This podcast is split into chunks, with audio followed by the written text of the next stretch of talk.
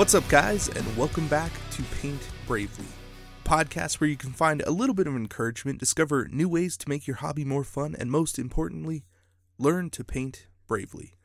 Or at least we hope every time that we do this podcast that you are sitting down and painting and, you know, doing the best you can.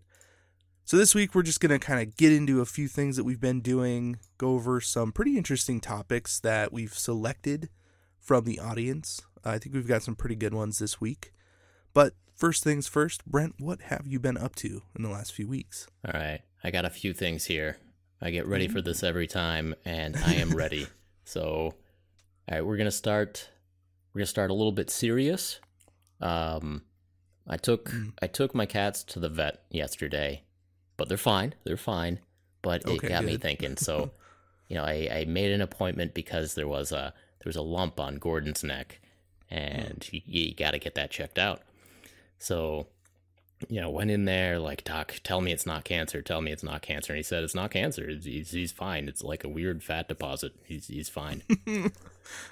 but that got me thinking about, you know, famous internet famous pets. Uh, those those Your- cats are always wandering cats. around in in my Goobertown Hobbies YouTube channel, and uh, you know some of the viewers are definitely more attached to those cats than they are to me. Which hey, that that's fine. You know, we got a a, a three person three cat team. You know, making things work over there Mhm. but um you know even even where i'm sitting recording this right now behind me on the wall i have two poorly painted pictures of cats you know you got snuffles and gordon their portraits sitting up there behind me and you know it made me think if if either one of these guys you know dies young you know I, hopefully not like I, I love those little buggers but what what would that do to the channel? Would I have to like remove the portrait behind me, or, or put little X's over the eyes of one of them, or like, or or would there just be an episode? Oh,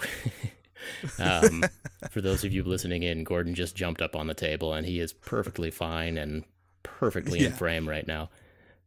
But um, yeah, what what would it what would happen? You know, would would there be just be like ten episodes in a row where where no Gordon was wandering through the screen, and then like some white cat nobody had ever seen before wanders across the Right. shot, and like oh, just a flurry of comments. But There would be too. People would be wondering if they didn't see him. oh yeah, start to ask. yeah, they folks ask after like one or two episodes without any any Gordon or Right, Snuffles don't see sightings. him. Yeah, Yeah. I mean, yeah, your your uh your famous internet animals like Grumpy Cat that Mm. died. It was all over the news. right. And that that company, whatever or I guess company, I don't know what you'd call it, um, meme factory, yeah, you know, they're they're gone now. yeah. They probably incorporated that cat for cat uh, tax reasons. Yeah. Right? Got insurance on it and all that. Mm-hmm. Yeah. Oh, I didn't even Um, think about that. The the insurance payoff. Maybe they didn't get insurance on that cat, but no, I, I looked into D- Grumpy Cat, and uh, they were only seven years old when they passed away. And, oh, really? You know that's sad because it was a cute cat, but also, man, that retirement plan just right out the window, right? Like, right. like, I don't, I don't know if you would have gotten wonder. a full like seven or eight more years of memes out of the cat, but a, a couple at least, right? I mean, he seemed pretty one note. I feel like three or four angles of that cat, you would have been all right. Yeah, but you partner with somebody who makes like little cat costumes or something, or Oh yeah. I mean, even you know, you you go visit Black Magic Craft and set them up behind Mhm, like a mhm. cool castle or something. Like you you can do stuff with that cat. Like they're you yeah. just got to be creative. yeah the the collab opportunities with that cat. Maybe maybe you should be doing that.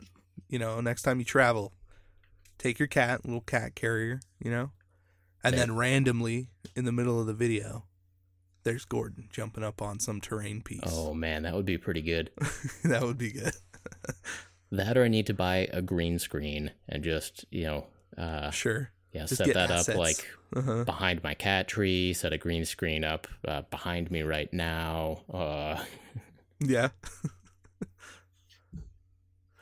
you have you thought about putting a cat tree like in a more camera available space? I haven't given it too much serious thought, but that's that's an idea right there. Um, Yeah. you know, I've mentioned before that my main painting desk, I do have a cat tree to the side, which encourages Right. encourages the cats to to be near me and be happy with that, but not be in the paints and Mhm. on the desk. You know. Um. No, it, it that's an idea. That's an idea. Uh, the pillow on the shelf behind me is, you know, a step in that direction. Gets the Yeah, gets the sure. cat to chill out in one spot, be happy that it's near me, and not be constantly in the way. Yeah, that makes sense. Um, uh, were you? I don't know what I was gonna say. Um, So, uh, Casey, what uh, time for an update from you? Well, we can alternate here. I got, I got a couple of small ones. So, what what's next from you? Ooh, well, um, I guess a good one is I'm I'm working on some some Spider-Man minis, like from the early '80s Hmm. all the way up to some of the new stuff. Um, that's kind of what I've got going on right now, and it's pretty cool to see, you know, this transformation from like the TSR days, you know, when Dungeons and Dragons minis were being made. I guess they also got the license for Marvel, and they did a whole bunch of Spider-Man minis, and they're they're like the size of a dime and Interesting. you know yeah to see that um I'm you sorry, know what's- evolution What's, TSR? That's not. Uh, it's not coming to mind right away. uh the company that made Dungeons and Dragons right they're the ones who Oh, yeah. Sorry. um Citadel to speaking of Dungeons and Dragons uh Brent and I have been playing D&D lately that's a thing we could talk about oh, you're going to use that as your update? Okay. Yeah. oh, Yeah, oh, Brent- you gonna yeah, use yeah. that as your update Our update. Okay. We it's our update yeah we have an hour update. Yeah. maybe so we should add that in That's right fine. That's fine. No, you can you can use it uh, as as your update. But yes, we have been playing D and D. We've got a an online game going with combination of of Discord and Roll Twenty. Roll Mhm. 20's got the nice maps and stuff, and Discord has an audio chat that actually works pretty well. And Yeah. with, with those combined, yeah, with their their powers combined, we're able to actually play a game with people. yeah, And uh, I mean, for me, it's been it's been a long time since I've played D and D, and I've been wanting to get back in. Like I've almost jumped back in a few times with a few different groups, but you know, everybody always says like how hard it is to get a D and D group together that continually you know stays together, and I've definitely felt that over the years. Like done one game, you know, where everybody shows up and you know we do character creation and then never talk to each other again. You know, oh that um, quickly. okay, Oh my god, yeah. like it's always been like that cuz I've I've tried several times and it's just always ended up failing and I'm just like, "Oh, I guess it's just not for me. I'm not going to end up playing this game ever again." Uh, but this time it seems promising. You know. I'm I'm pretty happy with it so far and uh excited to keep going and and getting a little deeper into it. It's a little awkward over, you know, chat online, but you know, like anything, any video game that you play online, I guess, MMOs, you get used to chatting back and forth and figuring things out and not talking over each other. Yeah, the voice chat isn't that bad. Um, Mhm. especially when the when the video chat is working at the same time. Like all that combined, it's pretty good. Yeah. Surprisingly good. So, you know, my history a little bit. I've I've played maybe 10 sessions of actual D&D in my life. Um, most of those were kind of a, a edition 3.5 hybrid of some kind and yeah, I, I had a situation where my my dungeon master just decided to disband the group and reform a subset of the group as a as a vampire game. Okay. Yeah, so I the topic of like drama in D&D groups is uh a, kind of a favored uh, little hobby of mine to read up on. I, I love hearing about other people's drama in that regard because, you know, you're getting a bunch of nerds together to do something cooperative and try to have fun together, but uh, yeah, there are lots of ways for that to break down. And, you know, for, for one of my old groups, it was most commonly that one or two people would cancel at the last minute and and it would break down that way. Um, yeah. I think the dungeon master like also didn't like the way a few people played their characters. But um, one day, you know, we were we were all gonna come over to my apartment to play, and you know, a couple people bowed out like they did kind of frequently, and the dungeon master just says, "Okay, this was the excuse I was looking for. I am kicking them out of the group. This is no longer a Dungeons and Dragons group. We are playing this cat just keeps wandering by. Sorry about the clunks and the purrs and the uh, scratching. Don't and the- apologize, Brent. Don't yeah, apologize. Yeah, this is what you get. Um, but yeah, my my dungeon master just said, "Sorry guys, you're you're still my friends, but you are no longer in the group, and uh, we're not even playing D and D anymore. So don't worry about it." But this is now this is now a Vampire Dark Age group, and so there was a session where you know Dave and and most of the group came over to my house, and I thought we were going to be playing D and D that day. But instead, they just read to me like the clan histories from all thirteen vampire clans. I was just sitting there like, like, ah, ah." I'm into it not now, what and you I'm signed up for. yeah. This this day took a turn. right. uh, A is for Assamite. Now the Assamite clan, like from, Hmm. mm, and then uh, Hmm. Trying to think. uh, I don't know if I could name all thirteen uh, vampire clans, but that's a lot of the letters of the alphabet. You got Assamite, you got Brujah, you got it. Anyway, um, I mean, good for you for still remembering some of it. no, we're we're still playing actually. So oh, so it's not horrible. Okay, Yeah, yeah, so nice. talking a good about, end of that uh, story. So it's, no, it that part of it wasn't horrible. It was uh, Hmm. it was a decisive move by the GM to say to change from yeah to change from the dungeon master to the storyteller, changing from uh, Mhm. Dungeons and Dragons to vampires. But he you know made that decisive decision. This group is not working out. We're making some changes. We're making them today, and this group is going to work out. And so we had uh, a couple of pretty good years of that. Uh, Still sporadic games, but a couple of pretty good Hmm. years. And then everyone moved to different states, and then we switched to online, and that's actually been working out okay. I mean, that's that's not terrible at all. Yeah, but, I would have I would have thought that story would have ended it a completely different way. like you're like I didn't I didn't sign up for this. like I'm kicking you all out of this group. Uh, I was now. pretty skeptical at first, and I was not one of the people kicked out, which is nice. But That's always good. uh, we normally had the games at my apartment anyway, so that that might have been part of it. But right, uh, I can see that. They're mhm, like, mhm. well, he does these things, but you know, he's got snacks and a place. yeah, we need the following people. Yeah. Uh-huh. but um yeah so so you and i are in a in a dungeons and dragons fifth edition game online um we don't need to name names but it's a it's actually a group of youtube folk uh playing the game and for a lot of us we have not played much uh, dungeons and dragons recently uh, a few people have and it's it's been fun so far hopefully hopefully that group keeps going but you never can tell Right, you you can't tell. Um I mean, I really hope that it does because it's always been one of those things that's in the back of my mind, you know. Like I've thought about just going to a game store and trying to find a group of, you know, just random strangers, which super hit or miss, especially in a hobby shop. But I don't know, it's just one of those things I've been itching to do for a long time and and it's kind of awesome that you know, I don't know, just going through all the YouTube stuff has led to this. And it's just an kind of an awesome thing. Yeah, the the YouTube thing, you're just immersed in nerd culture and if you're painting minis, Dungeons and Dragons people paint minis, you get connected to to the right folks and it's a good way to make friends, yeah. Yeah, yeah.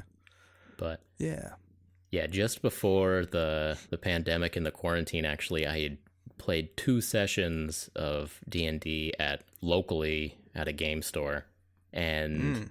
And then you know all this hit and stopped going to the game store and actually they kept going with the campaign but uh, for whatever reason i was just like nope so Just that no. one's that one's on me these these things Did happen. they did they uh, recognize you when you came in? And they're like, "Of course you can join this group." Um, no, actually, that was that was kind of funny when I um. Do you get recognized at game stores, or do you not? Uh, no one's been leaving Um, the house a lot recently, but Well, yeah, not recently. Like, yeah, before the quarantine, um, like I knew I knew that there were a few people who did the last time I went in to pick up some paints. Um, but they didn't say anything. But you know, you get that you get that look. okay, okay, Yeah. yeah. Um, I've um, actually I've been recognized for being in a band more often than than that. Just you know, being in the town I'm in. Yeah, which is weird being in like a, a Walmart or something. And somebody's yelling at you on the other side of the aisle. You know. Yeah, you're not expecting it when you're just walking around Walmart. Unless you're in like the Magic the Gathering section of Walmart. Like if you're po- Right, if you're yeah. poking around through fat packs, yeah, maybe Uh-huh. then. But Yeah, it's it's it's a small selection in Walmart where, you know, those people gather. Yeah, you got that corner right near the registers. You got your fat packs. You got your deck Mhm. builder kits. You got your planeswalker decks. Like, yeah. Um. But outside of that, yeah, it can be pretty disarming to get recognized at Walmart. That has never happened to me, but I'm not in a band, so there you go. Yeah, well, I'd say that uh, your reach as a an internet personality is further than my band's. so, you know, I think I think that that there's a, a solid chance that someone could genuinely recognize you in just a department store. Well, there's the thought. Now you're gonna start ordering all your groceries online. Oh yeah, Stay now I'm going to start ordering all my groceries online. Yeah. yeah. um but but yeah, no, so so anyway for this group that I had just before the pandemic at that game store, some of the uh like mini game players, you know, some of Mhm. the war game players recognized me. Um but you know, I sat down to play a game of D&D and nobody recog- nobody recognized me, which that's that's the normal state of things for humans is that nobody of things, recognizes yeah. you but um but the reason that was was a little bit funny is that um, one of the other players was using as his player character an artisan guild model um, a 3d printed really? dwarf from artisan guild which Mhm. um, like i had some of my videos have been about artisan guild and artisan Mhm. guild has made a figure of me um, and actually, in a real in a real d bag move, that game I made my character. Um, the dungeon master was saying like, just just make a warrior if you haven't played much D and D recently. If you haven't played any fifth edition, just just make a warrior. Do whatever you want to do. And um, it turns out that an artisan guild model that they sculpted with like my face and hair Yeah. was actually a, a perfect setup warrior. Uh, a Mhm. morning star, two throwing axes on the belt, and a shield, and some flowing hair, and that is a perfect level one fifth edition warrior. And so, Did you bring that in? yes, Tell me you brought yes, that, that that's the that's the story here. In a in a classic d bag move, I Oh. uh, painted one of those up in a couple hours, brought them Mhm. into the the D and D game at the store, and so Mm-hmm. um, I painted up in, in like dark colors and stuff. Like he's like looking kind of evil actually, like a lot Hmm. of dark reds and stuff. But I popped this model down of of me on the game mat. Nobody notices. No, Nobody says a thing. nobody. A few people were like, "Oh, where'd you get that mini?" Like, "Oh, it's a it's a 3D print from Artisan Guild." And this other guy's like, "Yeah, I really like Artisan Guild. Mine's from Artisan Guild too. I've got this dwarf here. He's a warrior." And um, I'm like, "Yeah, yeah, I really like Artisan Guild too. They're it's pretty Uh-huh, cool, huh? uh-huh. Yeah." Yes, And um, like, "Oh, you see this nice one?" paint job on there. Yeah, cool, cool, cool. All right. Um, okay, so your party meets at the tavern. Right? Yeah. it's always a little bit of of hoping that someone's gonna say something, just so that you can be like, "Yeah, look, isn't this cool?" I mean, well, no, come on, you got a miniature that looks like you, and you're playing it in a D and D game. Like, there's a story there. You got to share that. no. did I'm, you at I'm, least I'm paint- quiet about it. Like, um, yeah. it's a it's a bit of a strange feeling. I mean, it's not a bad feeling, but if someone does recognize you're like, oh, hey, you make those videos. I, I like your videos. Like, hey, nice to meet you. Right. Like, um, and so it's a little bit of a little bit of a weird feeling. So I'm not like Mm-hmm. trying to uh, make that happen every time. Like if they, you know, if they just don't recognize me, that's fine too. Let's play a game of D and D. Right. Don't you think though? But but no, I wasn't gonna do like you more don't awkward. recognize the figure. Like, have you seen Goobertown Hobbies? No, not yet. I'm not saying to say that. No, I'm just saying like, if if that group was still a thing, and you've mm-hmm. been playing for a while, and then you know somebody asks you about the figure, oh, I want to go check out some artisan guild stuff, and they see your ass on there, they're gonna be like, dude, what the hell?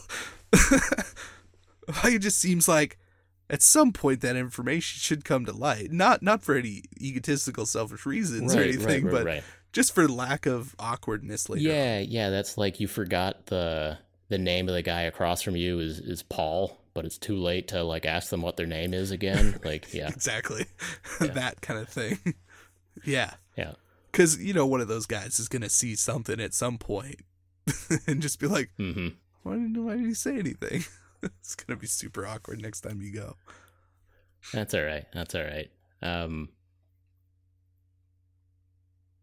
yeah. So anyway, we're we're playing DD. It's fun. We've had a like a session now. We're hoping that continues. Um, Mhm. by the time this Yeah. this episode releases, we might have had two sessions, maybe three. You know, we'll we'll see. Let's go nuts. But yeah yeah theoretically that should be happening pretty soon so yeah.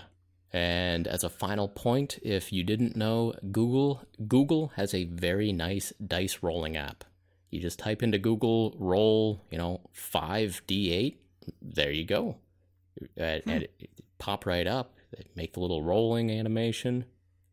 oh really I Yeah, didn't know that tips and tricks, cool. dude. Yep, tips Yeah. and tricks. So if you're doing all theater of the mind and and roll twenty is just not working for you, do it on Hmm. Google or you know Discord has a dice rolling app too. But there's Mm, there's makes sense. options. Yeah, role playing over the internet is not really difficult at all. Like if you just you Right. find the right group of people, it's not so bad at all. hmm Well, yeah. So we've been doing that. Um, I guess I'll circle back to the TSR model. um, yeah, I, I just painted a, a new Venom. Mmm. Yeah, that was pretty great, and that'll that'll be for a, a video that's coming out way later, and it's part of a commission, and kind of like I've been I've been doing commissions for a while now, and this is kind of like the last. I mean, it is it's gonna be the last one that I'm gonna do. Um, I'm done. I'm quitting. Well, we appreciate your service and uh, we wish you the best of luck in the future. Yeah, yeah. I just can't. I can't handle the ups and downs anymore, man. Yeah, there's Yeah. something to be said about uh, painting for yourself and painting only things that you want to paint. And I know you've been selling things on eBay, you know, like painting Mhm. what you want to paint and then just reselling them on eBay.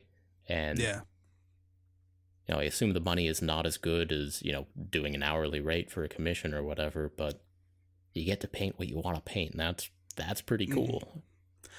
Yeah, and it's I'm I'm definitely moving in that direction. I'm just gonna put the models up on eBay. Um, you know, because it, it's a lot more interactive with people who already want the models. You know, they see them, they want them, and normally I just keep them, and they go, oh, okay. You know, every so often I get a, a message just like, hey, are you interested in selling that that model from that video? hmm you know and usually it's like no not really you know i didn't really think about it but uh, putting them up on ebay it's not as good of a return on some of the models as if i had been commissioned to paint it but yeah i got to paint what i wanted how Mhm. i wanted it and then you know throw it up on ebay and i get money that then goes back into buying more models Sure. so I think that's a much better trade, and I don't have to do the uh, the work to quote fifty people to get you know two commissions in a month. Sure. Sure. Yeah. Yeah, so I'm definitely definitely quitting commission painting. Um, Okay. Well, end of an era. a little bit, yeah. It's been it's been a while, a couple years now. Yeah, Mm, not sad at all. uh, I'm going to change the topic of conversation here, Casey. I got a new power strip, and I literally wrote this down on our show notes because Sweet. I got a good power strip. So ordinarily, you're you're plugging in your lights for your painting desk, and and maybe you, maybe you've got a paint mixer or a Dremel tool, or you know maybe you've got a, a laptop, a cell phone charger, a laptop charger, you know, to keep yourself entertained while you're there. And you got a six prong outlet, but every single one of your plugs is giant, and you can plug in about two things to your six. Pl- yeah. So I've got a power strip that's that's what all power strips should be. It's ten prongs. It's about thirty inches long, and the outlets are all turned ninety degrees, and Mm. there is enough room so that you can plug any plug into any one of those sockets, and you can actually plug in uh, the number of devices that the uh, the power strip says you can. so, um, and I got a little bit heated there, but uh, this is a serious I feel you, like Yeah. I I mounted a a shop power strip to my painting table, and it is one of the best things that I've done in a long time.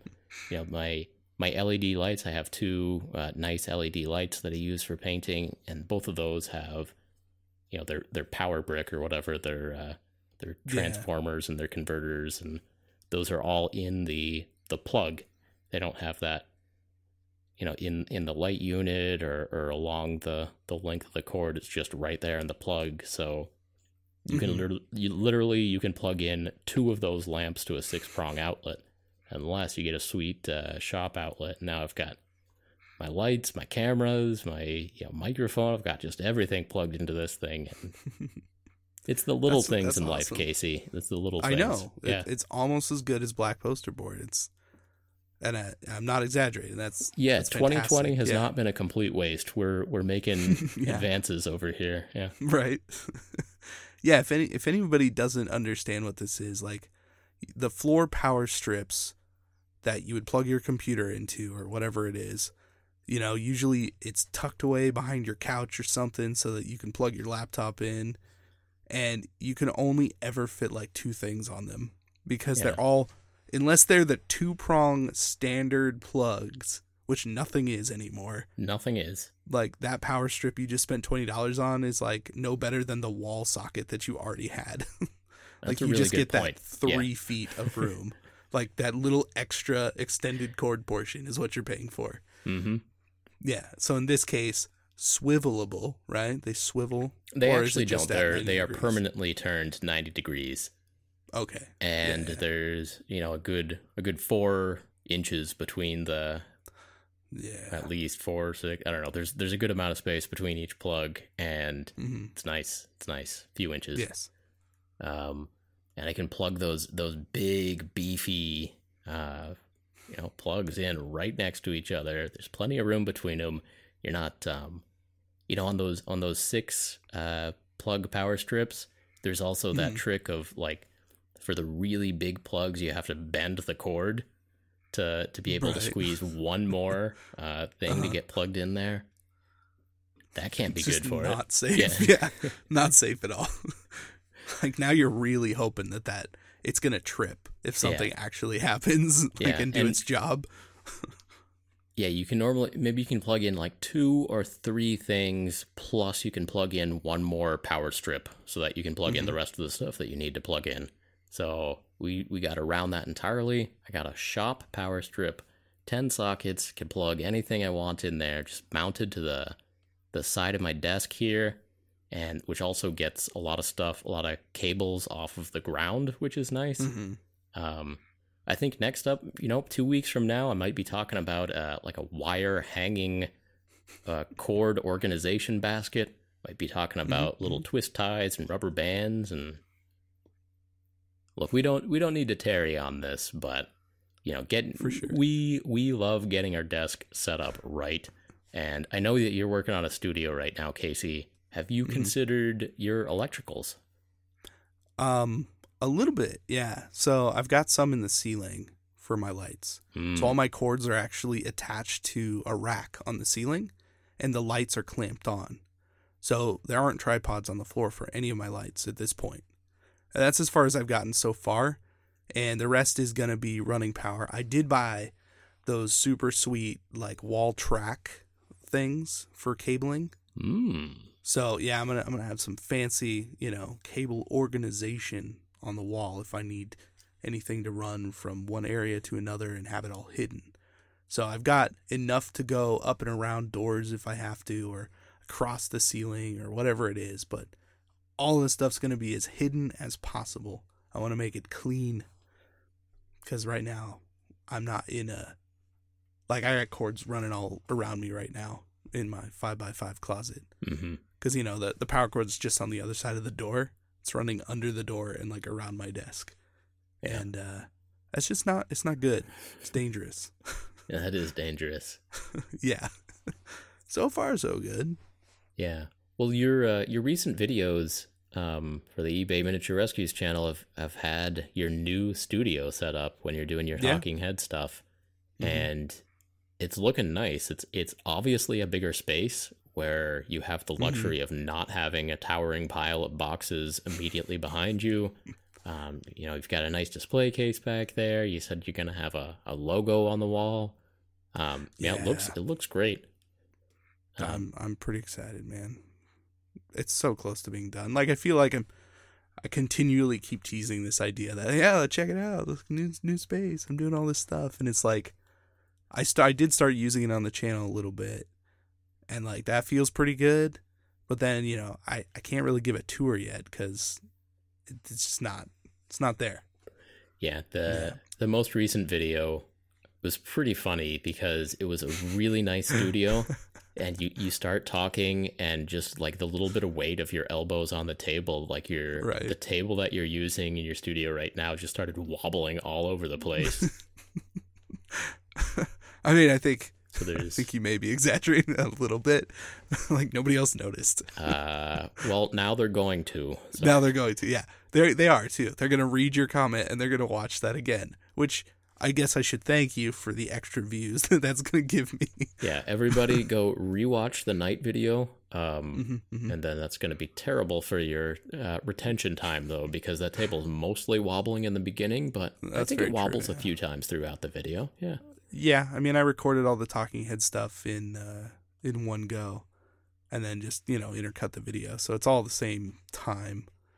I'm sure it's shaking. Like it's a super cheap table that was out of my wife's old office space, and it just happens to like look pretty nice. It's like this dark wood. It's got a little bit of brown in it, but you know it's kind of like stained black. Hmm. Um, I mean, it's probably just cheap garbage stuff, but you know, on camera, looks all right.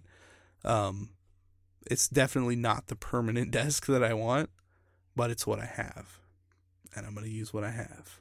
yeah yeah yeah sorry i i shouldn't have made fun of you like that i shouldn't have made fun of you and your desk that was that was wrong of me and i apologize but your studio actually is starting to look pretty good and we're we're all excited I yeah. appreciate it. uh, yeah. Okay. Um so I have I have one more update here or, or conversation starter on my end. Mm-hmm. So recently, and by the time the podcast goes up, the video will be up, but I did uh, another endurance painting thing. Mhm. And you know, I, I'd done two 24 hour painting sessions before. Yeah.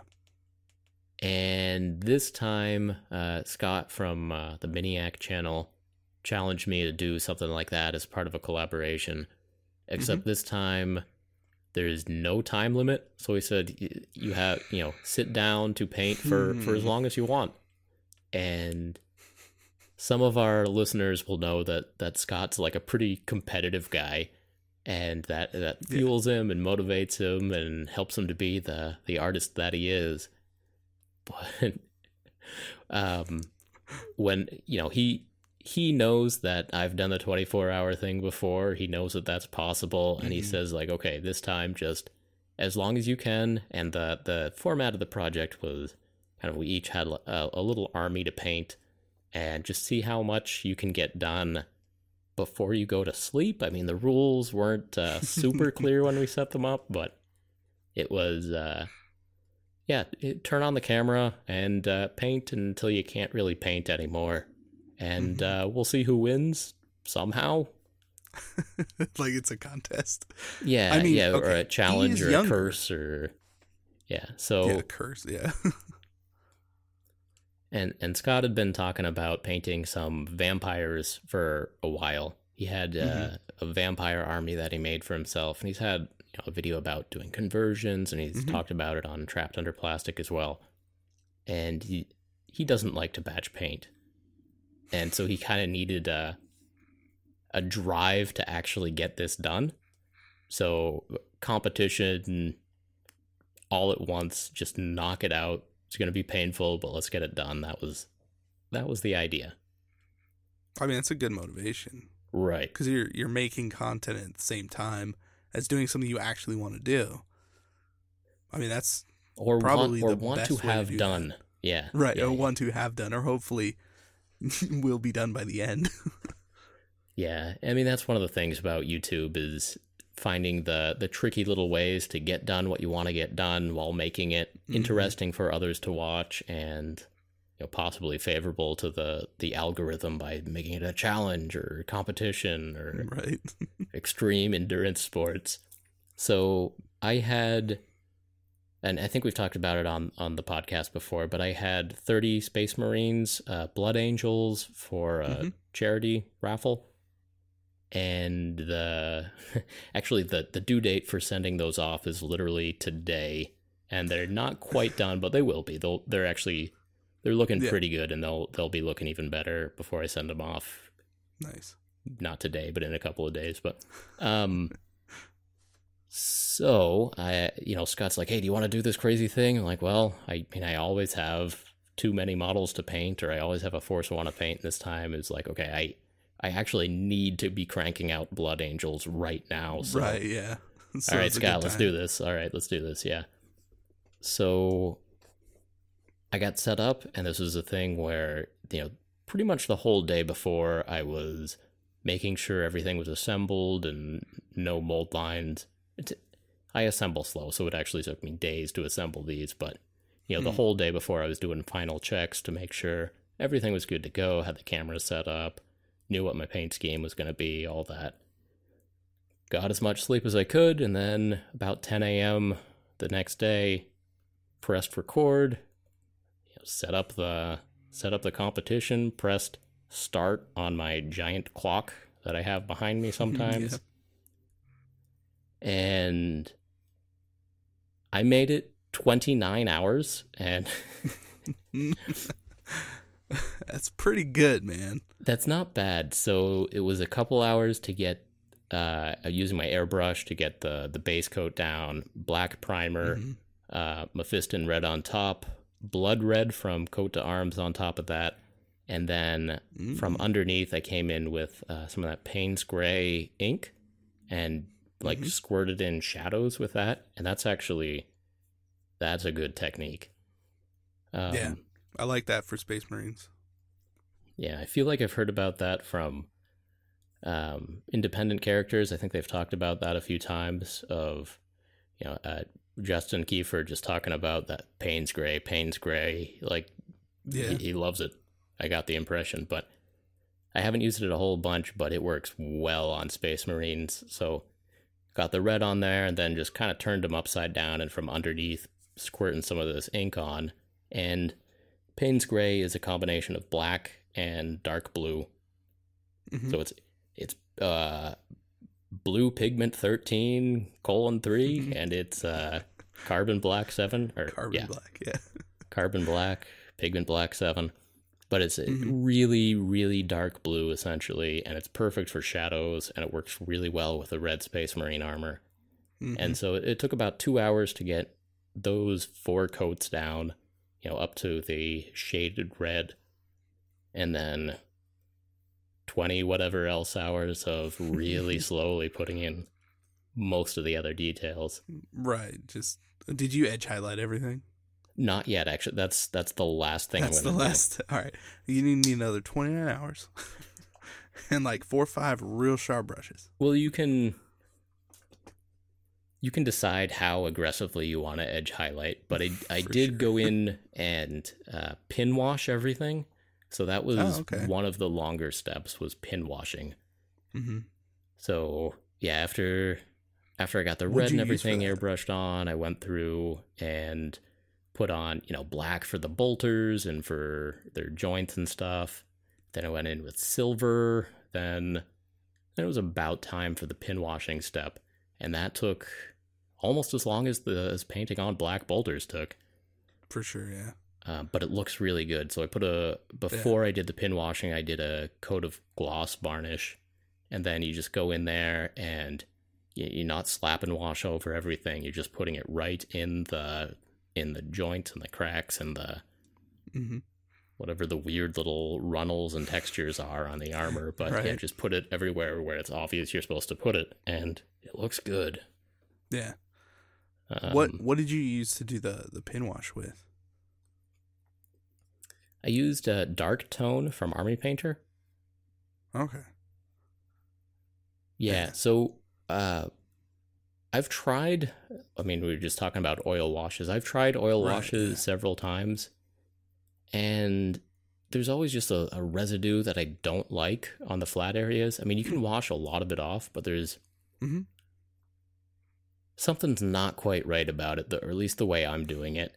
Or like, you know, Hmm. when it's wet, it looks like everything is in the perfect place, and then it dries a little, and it's almost like the pigment moved just out of the cracks to be like right. I don't know if you've observed this, but it's almost like on the water Uh, yeah. water line of where the wash was, not actually deep in the crack. You're like, what just happened? What you know what?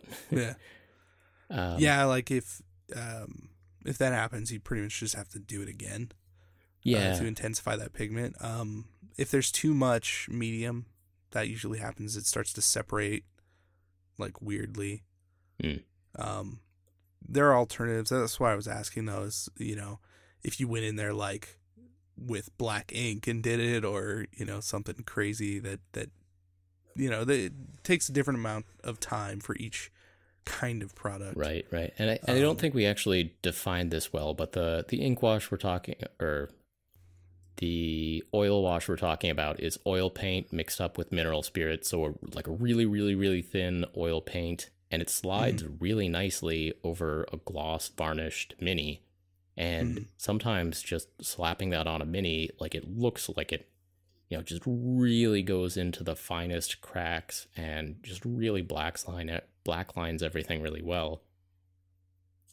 But I, I, what I was saying is that sometimes in my experience, like when it's wet, it looks amazing, and then as the mineral Mhm. spirits evaporate, somehow the pigment like moves from where it was when everything was wet. It seems to Yeah. dry in the wrong place. Now, the nice thing about the oil washes is that you can just come back with mineral spirits and kind of get that pigment to move around again. So nothing is permanent, everything is fixable there, but Mhm. um, I think it's a really interesting technique. I haven't gotten it to behave better than some of the other techniques I I like, so I haven't Mhm. used it a ton. Um, but in this case, yeah, so it was a gloss varnish on top of the partially painted marines, then just going in with uh, you know, water-based acrylic dark tone from Army Painter. it's good and, stuff. Uh, yeah, it's good stuff. Uh, it used strong tone for for a lot of other stuff, but dark tone is, is perfect for black lining and, and that sort of application. Mm-hmm. But yeah, and especially over that gloss varnish. I'm sure they look pretty good. yeah, So that was like hour four in No. your 29 hours. no, this this brings us like well past twenty four hours by the time Okay. we've done black lining. Yeah, um, and then it was you know somewhere probably around hour twenty four where I'm starting to do like more and more fine details. Right. including and so this is the point where it's it's now time on the models to do eyes and then to do decal Yeah. applications hmm and so i you know i give myself credit I, I got through like 20 pairs of eyes i got through all the intercessors and they actually look pretty good or like Hmm. I mean, it's just putting some some bright green on the lens. I wasn't doing lens flares or anything at this Mhm. point. But for for no sleep and for having been painting for the last 24 hours, like I did actually get 20 pairs of eyes looking all right. All right. But then but then uh, the, and the around hour 29 like my my coordination was just gone and I kept messing up eye after eye after eye and then you know, coming back in with black to try to fix it and messing that up too. And so hour 29 for me, I called it. I was I was done. Um, yeah. And of course this is going to be its its whole video on Goobertown hobbies, but the just the topic of either either binge hobbying or or just Mhm. staying up past 24 hours and what that does to a to a human Right. Yeah. So, so for me, like I got I got a second wind in there. Like between hours twenty and twenty four, I was extremely Mm-hmm. tired and you know wanted to quit. And then, um, by hour twenty nine, I was actually feeling pretty good. My hand just wasn't working for painting anymore, so it was okay. Right. Like I need to, I need to stop this now because it's not impressive to sit there for another ten hours while not accomplishing anything because you can't paint eyes anymore. Um, and also I in in the days since I've been putting on decals and those those old Blood Angel decals from those old transfer sheets do Mhm. not hold up well. You No, need to have incredible patience and dexterity to get that uh, those wings with the blood drop in the middle to, to sit on one of those shoulder pads. Yeah. Yeah, I could see that being a little difficult with zero sleep. you know, whole day. Yeah, yeah. As it was, you know, Yeah. it took me probably eight hours to get all the decals on with with proper Mhm. rest and with the right state of mind. Yeah. But if you're trying to go work work fast, you know, some decals hold together really well, and that's Mhm. something I'd like to understand more about. But like some decals work nice, while others just disintegrate immediately and you have to decide whether you're wiping it all off and using another decal or whether you're you know sitting there trying to put the five pieces back together into something that looks like Uh. a symbol for a space marine chapter I I have done that before. Just slowly moving around small pieces, you know, onto whatever it is to try and make it look proper. And in the end it's just a mess. yeah, it's it's usually better to just start over. Or like those the the blood angel symbol. Um yeah, I would have almost opted for like a stencil, now I actually you know? i tried that a little bit Mhm. um so i have uh I have some yeah i have some of those stencils here and i actually had some that looked like like pre-cut from a company um Mhm. and i have some that were like knockoff versions of the blood Right. angel chapter so like it's Mhm. the blood angel chapter marking is like a blood drop and on either side there's wings so it's blood drop in the middle of wings and for the decals and for like the most common appearance of that symbol the wings have like four feathers um Mhm. or i don't know fingers of the wings or whatever you want to yeah, call they're like little nubs. Yeah, four- like that represent. there's, there's four yeah. nubs and i had this set of stencils and it has five nubs Mm. and and for a Can't for a little that. while it's like wow they just straight up copied the they're like, no, no, no. Ours has five. You can count them. yeah It's not the same. It's not blood angels. yeah i mean it is totally if you don't look closely but it isn't Yeah. It's not though. Somebody would notice too. yeah but They they would call you out on that. yeah and and since these minis were for um, a Mhm. donation for a raffle and they're they're part of a larger army and so it would be pretty funny if just my part of the army just has a slightly different symbol on everything Right. Um, and another ni- uh, option, uh, you know, I saw your video where you were using the Cricut, and I actually have a Cricut cutter also, and I could Yeah, have yeah. gone and made my own stencils, um, but also just the the curvature of the shoulder pad was just Mhm. a little more than I wanted to deal with in terms of making sure that a stencil actually stuck Yeah. down to it. Um, I, I did get some good advice for that though, yeah. because I was using uh, Cricut stencil, just their branded vinyl, right? hmm and like that works pretty good. It it's not super sticky, so you know you're not tearing paint up, and you can get some real small details, but it's a little bit hard to put on a rounded surface. Um, but somebody told me that you know they've been making stencils for years on a Cricut, and they've just been using painter's tape. Really? Put painter's tape down on the thing, cut the stencil out, and there you go. Perfect, like moldable stencil to any surface. I haven't tried it yet, but blew my mind. yeah, my mind is being blown right now. That wow. yeah. There's an idea. Um but yeah, so like the the blood drop. Uh, so I also I kind of experimented with a stencil for the little blood drop marking that goes on some of their knee pads for the for the squad Oh, yeah. markings. Mm-hmm. And again, the knee pad is this rounded surface. You're trying to put a, Mm-hmm. a stencil on top of it.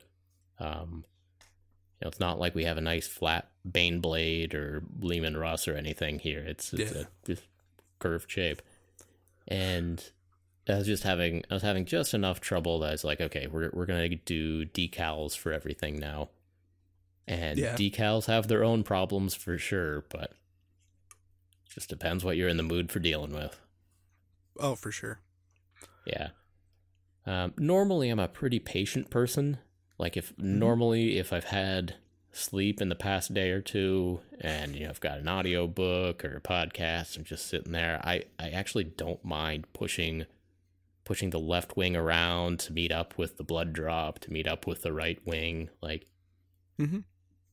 it it requires a certain bit of uh, patience and dexterity and yeah. willingness to move those stupid disintegrating decals around, but I can normally Yeah. get them to look like they're supposed to look. So Eh, That's- it is that's what it good, is. yeah. We all make choices. I mean, it's Yeah. it's like an art on its own, getting decals to work properly. Like I've looked Yeah. at lots of videos, and you know they're all basically the same. You know, dip it in the water, let it slide around, then you put it on the thing, and then they cut to magic, and it's done. It's like that's never ever how it's gone for me.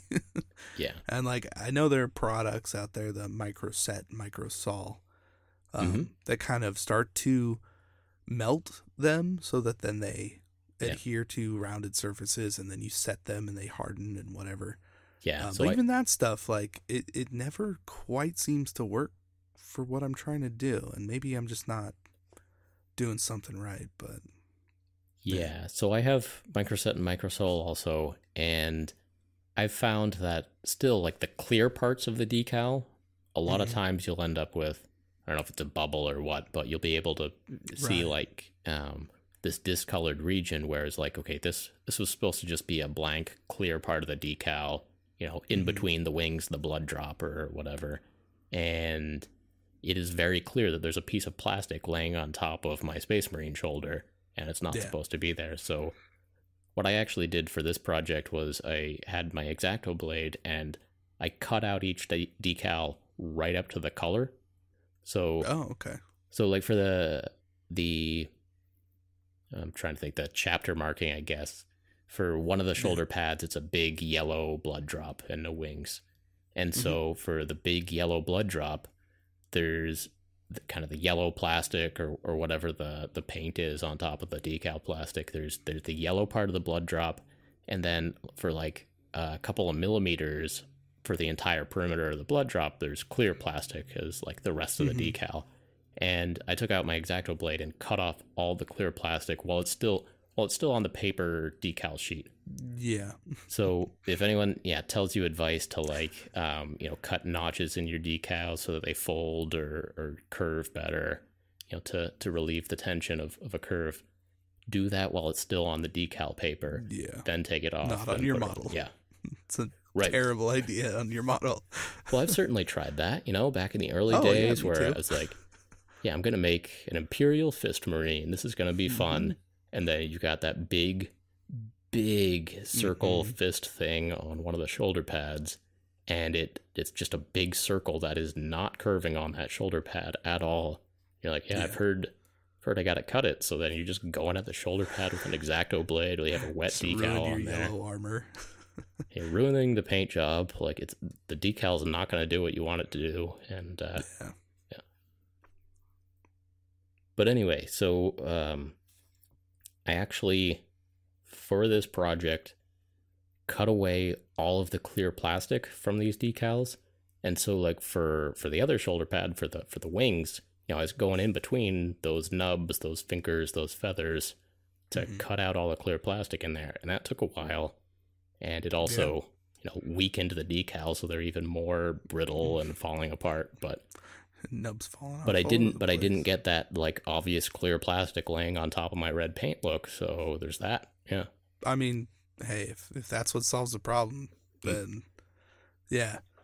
The last one I laid down um, was a Slaanesh mark on a Noise Marine shoulder, Yeah. and I could not get that to look proper. What does the Slaanesh mark uh, look like? It's like the little half moon connected to like a circle, like a little line and circles, Some uh, shit. What is it? I don't. I don't have the model. But it's like pretty big compared to right the next to shoulder pad. Or it's, or it's Um, got a lot of blank clear plastic. or- Yeah, there's a lot of blank clear plastic and kind of some finicky little black lines in between. Mm. Um, so you know, trying to cut that out kind of messed that up. But after after I actually got it to lay down properly, um, I just gloss coated it, and you can't even you can't see it at all. Oh, nice. Yeah, yeah, it looks looks like I painted it on. So I mean, that's certainly the goal. Yeah. Oh, Yeah. and so I don't know if you have any like like matte, some kind of varnish might actually. Yeah, I've I tried that and yeah. sometimes it helps and sometimes it doesn't. Like if there's Mhm. if there's a real obvious discoloration from plastic laying on top of the paint, the varnish just kind of really sets that in place forever. But uh right. yeah. so of interest on on the decal talk, I also did print off a couple of my own decals. So Mhm. I also needed decals for the knee pads for each squad has a, a marking on the knee pad. And so I needed Mhm. little red blood drops. And so I actually um, had some inkjet decal printer paper Right. Right. and I you know made myself a word document that was just row after row of tiny red blood drops in slightly varying sizes and uh, printed that out and it actually works pretty well over light colors Mhm. so you know there were some marines that had a yellow knee pad with a red blood drop and that worked pretty well Hmm. but the the inkjet ink red blood drop over black knee pad did not work at all. Yeah, so that's actually one of the last things I need to do is draw in like I'm I've now given up. I'm just going to get my paintbrush and try to freehand 10 tiny little red blood Right. drops on on 10 marines. So, Well, hey, maybe uh maybe try that painter's tape deal. mm, Just so you get a consistent blood drop, right? Even if you cut it out with a knife. Eh, thought. Yeah, I'm thinking about it. That's a thought for Yeah. sure. Yeah. Yeah. Um, but anyway, there there are a lot of reasonable ways around this problem. You know, buying decals and then figuring out how to use them right. You can print your own decals. You can buy stencils if you want to airbrush on the pattern, or you can make your own stencils either with an exacto blade or with a, a cricut cutter or similar. So Yeah. Yeah, just a matter of finding something that works, and and it really does depend on you know the curvature of the surface and like what the actual shape you're trying to do is. Yeah, for sure. Yeah. Yeah, because some shapes seem like no problem. You know, you stick them onto the side of whatever, and they they fold properly, and it's fine. But yeah, those finicky ones like that, those little nubs everywhere, hmm you just never know. hmm So you're you're just about done with those Space Marines. Um, you don't paint a lot of Space Marines. No, I don't, and you know, being in the hobby off and on for 20 years, it's one of those things that my my friends were always the ones with the Space Marine Army. And I was Right, yeah. always like, uh, better paint these Dark Eldar eventually. but- eventually. Yeah, I I actually really enjoyed painting the Primaris Marines. Yeah. And so the the 30 Marines I painted were 20 Primaris intercessors and 10 of the older tactical Marines, four Blood Angels, the ones that just have all kinds of stupid crap hanging off of them. yeah. Like, yeah, Yeah. every single one of them has blood pendants and more of those wings and just a lot of blood drops on anything. Like you could pick up any bit from that kit, whether it's the legs or the bolter or the helmet, and immediately say this belongs to a Blood Angels kit. It's too much. Yeah. It's it's too much. it is overkill. Yeah. Yeah, there there's definitely been a period of time in Games Workshop's history, and I think it's still sort of continuing. I think they're getting better about it, but every 40k model, it's like they want you to know what this is, yeah. hundred percent, and they will way overdo it. Yeah. Um, I know, you know, uh, Space Wolves definitely had that where they're just being wolf ta tails tied to everything. Yeah, And so, like the the tactical, I assume they had a tactical marine kit for for Space Wolves, but I'm sure they you look did, through yeah. that, yeah, the the bolter like could not be used on a regular marine because there's just Mm-mm. like hair stuck to it. There's Yeah. just hair all over it. Yeah. like wolf, space and wolf, obviously. uh, Dark Angels also Mhm. same thing. They've got eh, swords on just absolutely every bit. Yeah, I mean, you got one on each leg, on each of the shoulder pads, down the helmet, wherever. Like, yeah, it, it became a little much for yeah, all of them. and them. it is like yeah, complete. It cut down on the ability to do conversions, or or it Mhm. would make conversions require much more effort, a lot of sanding. a lot of sanding. But yeah, Yeah. literally every bit from those kits identified it as you know whatever. You, hmm you could not put a Dark Angel head on a you know Blood Angel Marine because it would be very obvious the two did not match up. Right. Well, they all have those cloaks too. Yeah. So it's like even then, it's it's different enough. But those are awesome. Yeah. Yeah. They yeah, super awesome. Like I like parts about each each piece, right? And then you know you got all these other chapters where they don't make anything for. You just got your decals. Yeah. So it's very confusing, and I'm sure it's a popularity thing and how much they sell. Um, but it would be nice eventually if Games Workshop just came out with the kits. Here's all your upgrade bits, whatever. Pick your chapter, you know. I mean, I know Forge World does that stuff, but it's not as uh cost effective, I guess. It's a little expensive to get those. Yeah, I'm not sure what the the status of of the upgrade kits is cuz like I Mhm. know um I know some of the chapters do have the upgrade kits for like here's a couple extra weapons that are a bit special and also different shoulder pads. hmm And even even in like the era of Primaris, that's a that's a real thing. I don't know exactly how they're sold, but um yeah. but yeah, just my my overall thought was uh, even aside from all of the extra shenanigans on those tactical marines, like I I enjoy the sculpt of a Primaris marine. Um, so I so, might yeah. end up doing more of that. Like they're they paint up nicely. They're clearly designed to be painted by uh, anyone of any skill level. You know Mhm. the there's just very clear regions where okay you are supposed to shade here you are supposed to highlight here Yeah. um you know all the details are big enough to be painted they they look good in you know a variety of paint schemes um i gotta say yeah i i like the primaris kit it it has too many bits uh just making a standard primaris marine i think had 13 bits so Jeez. yeah. Uh, leg, leg, front of chest, you know, back of chest, uh, Yeah. shin pad, shin pad, arm, arm, weapon, head, shoulder pad, shoulder pad, and that gets that's pretty close. It, it's a lot of parts, Yeah. and so I I didn't necessarily enjoy assembling them, and they still had a lot of. I mean, not as bad as as old stuff, but they still had a lot of mold Mhm. lines. Like it wasn't it wasn't like you were Yeah, I mean, completely avoiding that there. problem, but for sure. Yeah. Like I do feel like they've gotten better over the years. Obviously, better. Yeah, Yeah. They've gotten much better. And in some cases, you know, you you can't see mold lines because of the way like the that newer uh, Age of Sigmar Great Unclean One kit. They do a Hmm. really good job at hiding mold lines with like folds of fat that then Mm. connect kind of underneath each other. You know, so it, it it's nice that they're considering that a lot more. Um, and you're right. It is. It is like they designed the Primaris Marines to be painted. It's not just look. This is a little squat Space Marine. How cool, you know. It's like posed in such a way and uh, you know made in such a way that like paint. It takes to paint really well. Like you were talking about the uh, the knee pads.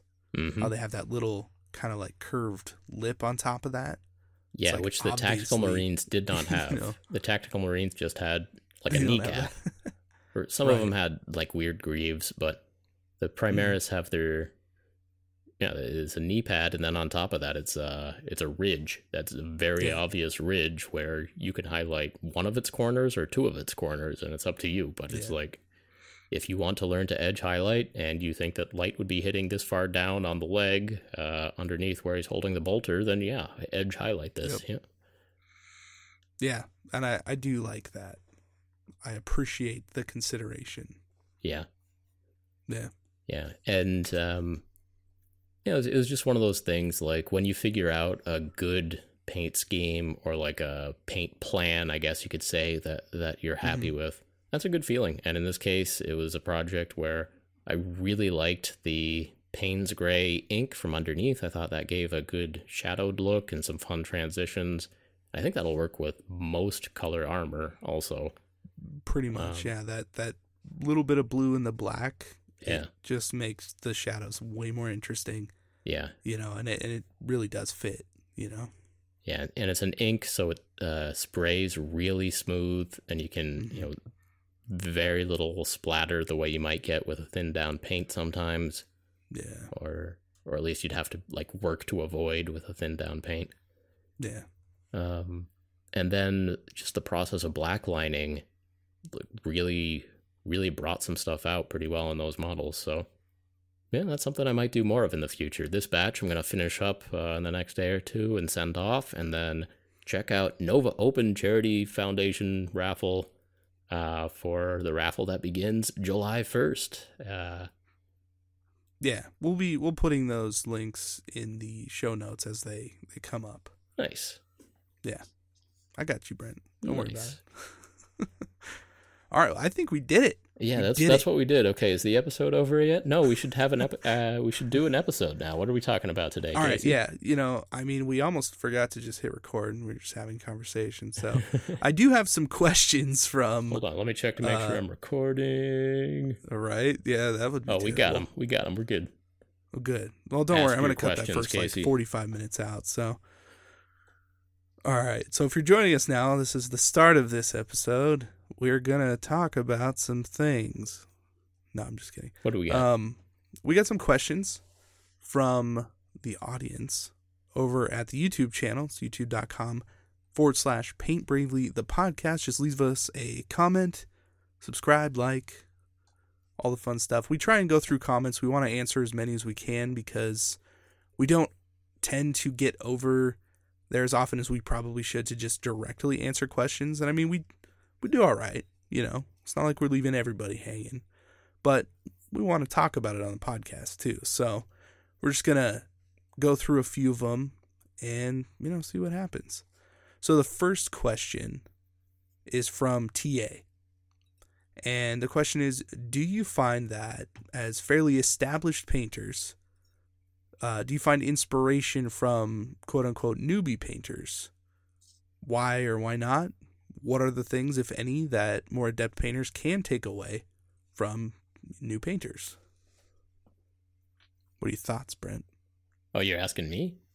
Um, I read the question. Okay. Yeah, is that how it works? Okay. I mean, I can answer it, but we're doing this podcast together. all right. And it's a conversation. Okay. Um, yes. Yes. So Mm, there's probably a few examples I could drop here, but let me let me give you this one. So, uh, you know, going over to a friend's house to play a game of Warhammer, and somehow he got his uh, his stepkid like really interested in 40k, and Okay. I, I'm not uh, familiar with the family politics, but this child had just gotten a Land Raider Crusader or something like a like a sweet tank, and you know me and my friend are setting up to play, and this kid is you know he's he's assembling his model, and it's like we're on bottom of turn one, and this model is assembled, and Wow. and then like by the end of turn two, it's been spray painted red, and some somewhere between turn three and four, it comes back. He's got black and silver slapped on a few places, and you know I'm I'm done. Look at this and wow. Excitement like um Yeah. so obviously the the paint job there was room for improvement the uh the assembly could have been a little bit better but, But it was a done painted model. it was a done and painted model and this this newbie was happier than I've been in a long time like right. but yeah the it- there's a couple things going on there anytime something is that fresh and new and exciting that's an Mhm. awesome feeling and and so just the the enthusiasm there is something to to take inspiration from because at some point we all felt like that you know getting our first model Oh yeah. Yeah. and the rest of that is because they are a noob and they don't know how much they don't know you know they yeah. they're not second guessing everything they're not worried about letting their spray paint dry before they start slapping black on the bolters like they're just they're just going for it Yeah. uh, yeah there's fingerprints in the spray paint what about it Like, what about yeah. Yeah. What are you looking at it under a friggin' microscope? Come on, you're playing a game. yeah like you know for for us who have watched hundreds of tutorial videos and and heard about there being multiple ways to apply decals and multiple uh, problems that can go wrong with your oil washes if that's how you choose to do your black lining for the armor panels like um at at a certain point that that experience and that knowledge gets you to like be second guessing and everything and you Yeah. and like before you jump in and do something with your hobby you're like okay do i really want to use a decal here or i could get out my airbrush and try to spray this on should i make my ooh, should i do that out of painter's tape or you know there's there's so many Right. obstacles or or like hard decisions that come as a result of knowing too much if you if you don't do Oh, yeah. anything you get out your you, you you have a big paintbrush and you have a small paintbrush and you have 10 maybe 10 bottles of paint like mm-hmm. Yeah. Yeah, when your when your selections are limited, when your supplies are limited, you're not thinking about all the things that you don't have, especially when you start out. So, you know, you put the colors down, you do the things that you know how to do, and the model's done. And like sure, it might not look like the box art, but that's pretty easily dismissed considering, you know, you know that you're new and whoever painted that has been painting forever and it, you know, it is what it is. Like it's an advertisement. You know, at least most people look at it that way. hmm Um, there's another interesting thing that happens when you're new, right? So you start at a specific level when you're new, and there's the amount of knowledge that you have, you know, and the time that you've been painting, and what you can do with those things. So you're because you don't know where the limitations are, you're gonna try things that maybe you shouldn't try or maybe you should and you just didn't know it and it works out and things happen and you get really good results. I don't know if you've ever experienced this and, and been aware of it, but you start to learn more and your skill, while technically increasing, like your adventurousness starts to decrease and you start to become just you start to second guess yourself more like you were saying yeah sure and you kind of hit this peak where you're kind of just at the bottom of the barrel like always trying to figure out what to do not exactly knowing how to accomplish something but you you know all these things and it's confusing you and then there's that breakthrough where now you know what you're doing and you're building your skill but it's almost like you're starting over again and you have to like build yourself back up to where you even just started when you were new. So it's this kind of like upside down bell curve, right? Of like experience and knowledge and willingness to do certain things. Yeah. So like a new painter that isn't afraid that's a big to one. screw it up. Yeah, that's, That's a a, really huge big one. Yeah. It it can produce some amazing results and not even understand why. Yeah. But it's because they weren't afraid to try it. Where yeah, you're a couple years in and you're just like, I don't want to do that. I don't want to screw it up. Yeah. So you just don't. You just don't bother anymore.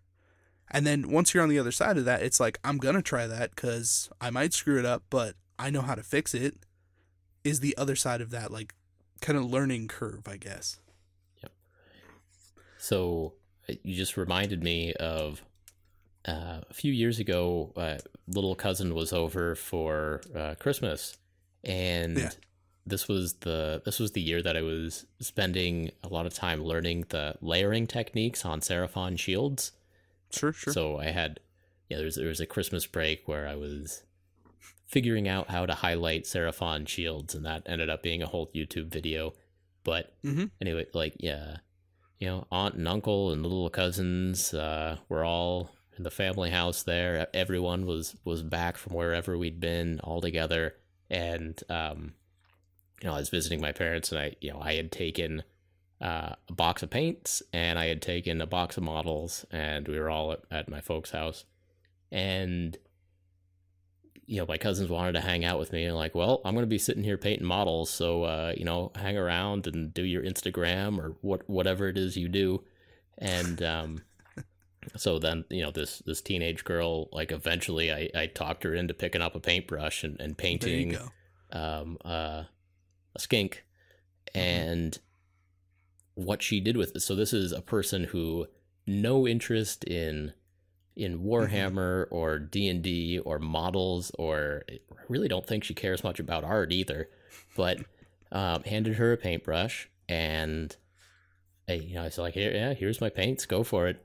And she ended up painting a rainbow skink, like just Okay, yeah. uh, I mean, it was kind of like she was wet blending, basically. She was just slapping the colors Right. on top of each other.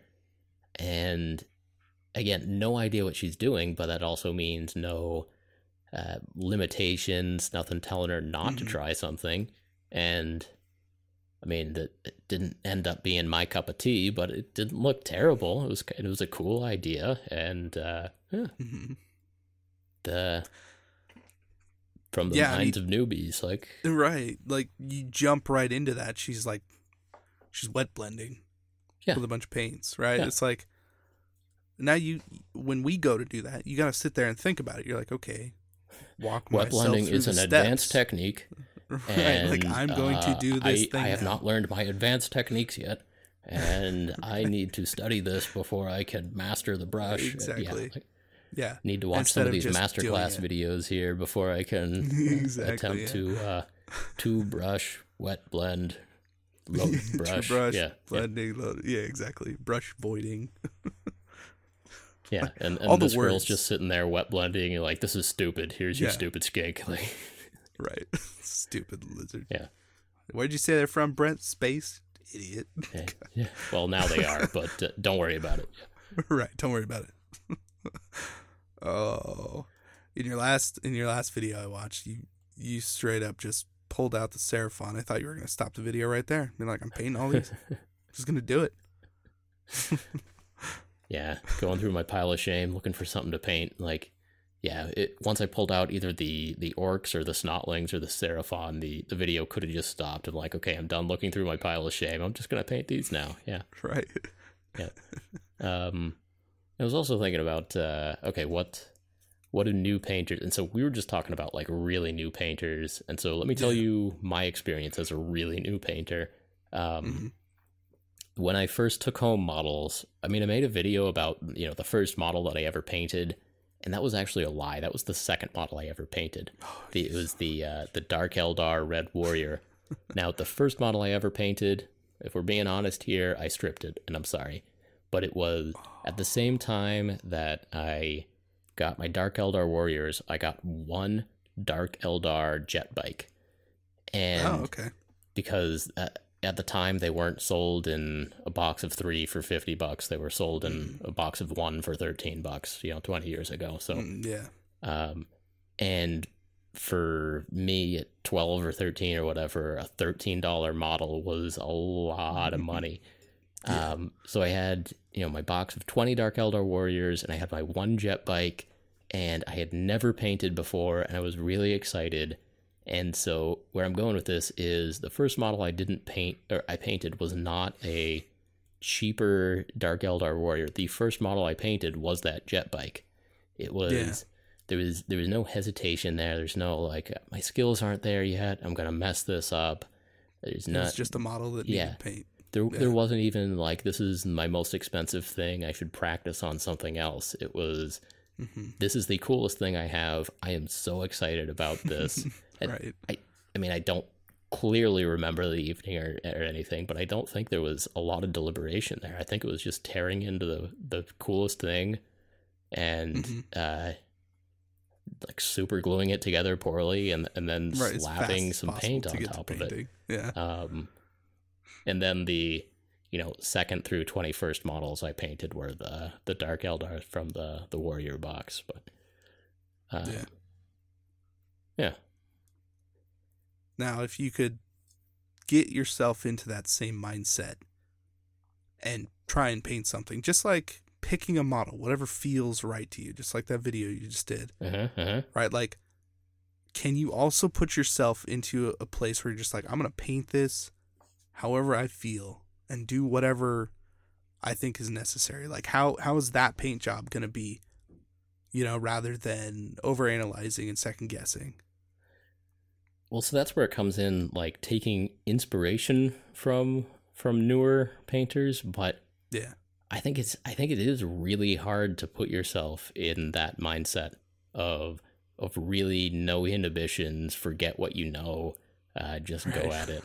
I think that's really hard, but um, yeah. So so Casey's referring to a, a video that put out at the time of this recording is yeah going through my pile of shame with the idea of you know screw all my plans, forget any obligations for painting I think I need to do, forget you know the the list of models I feel like I want or need to paint. I'm just gonna look through my collection and find something that is calling to me, um, and really go off of that enthusiasm and see how far that enthusiasm can carry you in a paint job.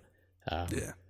partially just for uh, mental well-being of not having painting feel like a chore and having it be like you know some somewhere in your collection you have a model that you want to paint and and some of us do things like that's going to be a treat for me like i'm i'm going to paint that librarian that i really want to paint after i paint these terminators that i don't want to paint it's like Yeah. well right now you want to paint that librarian why don't why don't you just paint that librarian because there is something that you Yeah. want to do and you could do it and Mm. after you do it you'll have a painted librarian and you'll probably be happy with that and maybe by that time you'll want to paint terminators you know um so yeah I, I did the exercise of like let's just look at my collection uh kind of like a newbie say which of these models looks the coolest to me right now uh forget the armies that i need to build forget this these 30 space marines that i need to send off for a raffle like forget forget all that yeah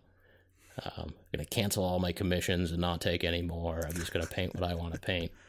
And uh, I picked a model, and Yeah.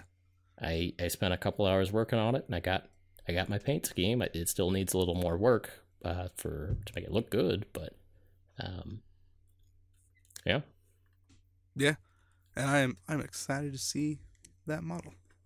well, thanks, buddy. Yeah. I think it's gonna be pretty cool. That that that was a good question. I was actually not expecting it to go go for that long. Um, but we have more. We have more questions. The, uh, on the other side of that coin, uh, there's nothing to be learned from newbies. They don't know what they're doing. right. Get yeah. out of here No, with your question. Yeah. Uh huh. Obviously, we're not those people. I mean, Yeah. you can learn something from everybody in almost anything. You know, people come at things with different perspectives, so of course, you're gonna be able to learn something from someone. Yeah. And also the Yeah. the ability just to appreciate, you know what you've painted at any skill level. Like Yeah. even if it has a coat of, of paint on it and you're proud that you put it there, like yeah, be happy with it. Stop Yeah, looking at is good enough Instagram with me. your yeah. yeah with your uh, so the you next know, question comes from just P. That's what we're gonna go with. All right, so because Meat Popsicle ruined everything and we decided to use initials for people, we've been using initials. So our, our last question came from what, TA? Mm-hmm. this next question uh, comes from uh, you know one of the viewers I, I've gotten to know a little bit and and I like, but uh, since we're since we're doing this system, the name is PP, and Meat Popsicle. I blame you for this. I blame you for most things, but uh, Just keeps coming back to bite us. yeah, we've been using initials so we don't out anybody and so we don't read something stupid on the air, but now I'm reading a real name and the initials are PP. So, hmm. All right, PP What are you asks. So, I draw two and I often do warm up drawings to get any jitters and any extra wonky lines out of my system before I focus on precise stuff. Is this a thing that any of you do? Do you ever just do some brush strokes and maybe some blending tests on another surface before you start on an actual model? Now we talked about this a little bit before, and decided pretty much this is something that we both should be doing. Sounds like a great idea. yeah. Yeah. Like that's that's real smart. you know? yeah, I don't uh I don't tend to do warm-ups at all. I just kind of go for it. Like and again, it's probably one of those things where maybe down that curve a little further, I'll get to that point where I'm actually going to think about it before I start doing something just to save myself trouble in the future. And yeah, like do a little wet blend, do a little something over here, test out. Now I do test my brush like on the back of my hand or something, hmm or I have uh, construction paper, you know, so I'll, you know, make sure the point is good on that, the tip is good. But that that's all I do.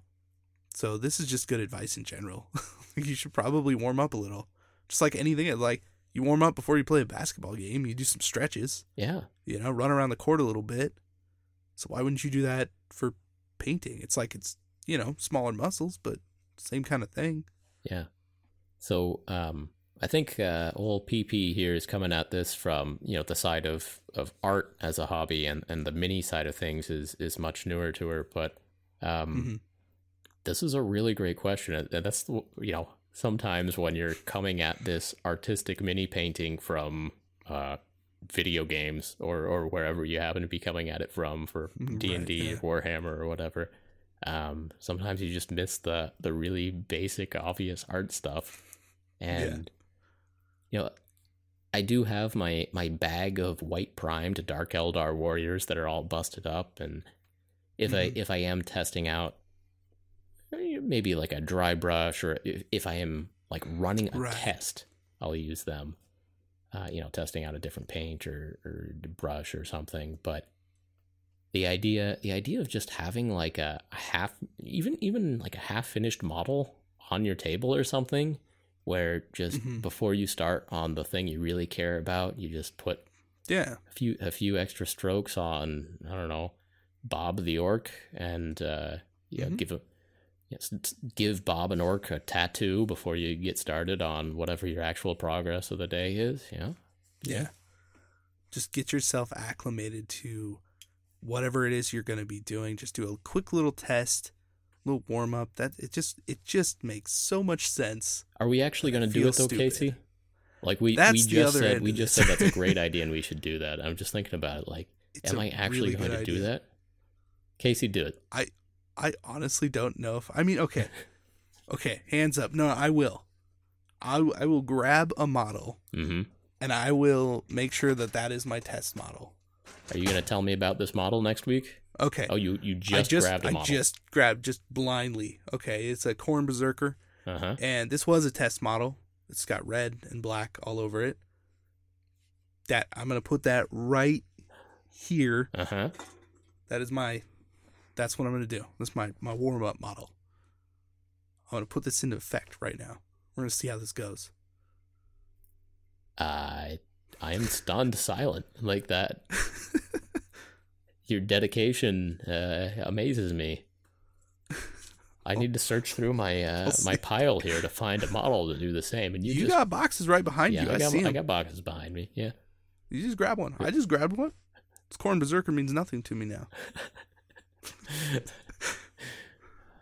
I also have Khorne berserkers. Seems like a good. I also have uh, 3D printers though, so actually that's probably a better idea. I have so many 3D prints that are like yeah. I have a lot that are just little more slightly malformed, like the like a there's like a they're missing a finger or something. I got, I got a lot of those, Right. so I think that's a that's a good feed for this. well, the reason that I'm thinking about this as as to actually try and take this seriously is because and I'm sure a lot of people have experienced this when you're batch painting like say you got 10 models in front of you more often than not your 10th model looks better than your first model which means that you warming up and practicing a little bit actually makes a difference Yeah. I mean and it, and it totally makes sense you know you're just more comfortable after having warmed up That's true. That's an interesting So- way to look at it. I mean, in some ways, Yeah. we're we're warming up on everything that we do. Um, yeah also, the the kind of speed I tend to work at, and and the the final level where I tend to take my minis of of not too high, of like look nice but not not doing freehand I- I- fire tattoos or I I don't know. They're not Mhm, right not drawing uh, intricate banners and stuff on things. Um, Mhm. I don't need to warm up too much to slap a coat of green on orc skin. Like there's Sure. a lot of the stuff we do, I would argue, don't require a warm up. Mhm. You know, um, Yeah, I think when it's a basic, like when you're going that step by step route, you're going base coat, wash, highlight. Yeah. You know, like it, it's a little more straightforward. But, and there- there isn't like a lot of technique in there other than, you know, making sure your paints are thin and, you know, your wash doesn't pool in weird places and all that. Um, but I mean, even doing something like edge highlighting, right? Like, you might need to make sure that the paint you're using because it changes every time is actually you know diluted at the proper amount and you have the proper amount on your brush is to not get Right. stupid little fat lines everywhere right. And a lot of people, that's that's what a thumb is for for a lot of people. Um, yeah but it's an interesting idea of just having a Khorne warrior there where you can just do one shoulder pad or wherever they have their armor strapped to them and uh, give give that a shot. yeah Highlight their weird axe thing and be like, okay, good enough. Let's get on with the real business here. this really just makes me think that they really need to update Khorne berserkers like this is oh, are, is this a 40k Khorne Berserker? yeah yeah I was thinking of the uh, the original Age of Sigmar starter box. Um, what were they called? Blood Warriors or Oh, something? uh, I don't know. blood warriors yeah That was one of yeah them. no this is this is so like i've got my my recording camera for the podcast this is pointed directly at that camera so everyone else can see this you can't really see this uh, it, brent's camera is all the way over here And anyone listening on their cell phones also can't see this, but uh, Casey is talking about a very good point. 40k Khorne Berserker. He's uh, he's a small Mhm. boy, and means nothing to Casey. Means Casey nothing. probably got him cheap off of eBay, as he does. actually i bought this box brand new Oh, yeah I apologize. i was getting back into warhammer um this is like when i actually was getting back into it Hmm. and I bought a box of Khorne berserkers and a handful of paints. Went camping for like three weeks and painted a bunch of them up. And there were a handful left. This is one of them. I haven't used them for anything. I just wanted to paint Khorne berserkers. Yeah, quite a history. Yeah. Yeah. I think we crushed that one. Let me let me read you this next one too. All right. All From uh lowercase t, we got uh I think Adam Savage's tested workshop is the 10 out of 10 workplace workspace. Mm. I I would agree. Yeah. No bling, no glam, just every tool you could think of and the proper storage required. That's true. He so Adam Savage, if you don't know who that is, he's one of the MythBusters from the Discovery Channel show. He has a YouTube channel uh, called Adam Savage's Tested, and he does all sorts of stuff in his workshop. He does like one day builds, or you know, he'll make props. Um, he, he's painted models occasionally. Um, there's a lot of other stuff on the channel. I prefer the ones with just him specifically doing different projects. Uh, but his workshop is pretty amazing. Like he builds things to organize things, and he will take time to make sure that they're actually functional. Hmm. And so his entire workshop has, I mean, it, it's huge. You know, it's like the size of a house. It's a warehouse. Um, and it's filled with every kind of material you can think of, and, and for any kind of project you could ever possibly want to do. You know, it's like he, he wanted to paint a resin model and he's like, "Oh, let me uh, let me go grab all my airbrushing and miniature paints and all this stuff, and just bust out all this stuff." And it's like, no, okay, you've got way more stuff than even I have, and it's insane, you know. And and he just goes through all the stuff, and uh, it's a really nice space. Now, ten out of ten was our douchebag level of like you're just overdoing it. But I don't know. Maybe there should be a separate ten out of ten of just like you're It's an you're actual overdoing 10 out it of 10. Yeah. because you're actually so awesome that it just is the best thing ever. And I would definitely put that in that category. Yeah, it's a good workspace. Yeah. So, so Brent, like, do you know who Adam Savage is? You know what I'm talking about? This sweet space. Only have you ever vaguely. watched, uh, yeah, I, I, uh, I really don't know what you're talking about. Oh.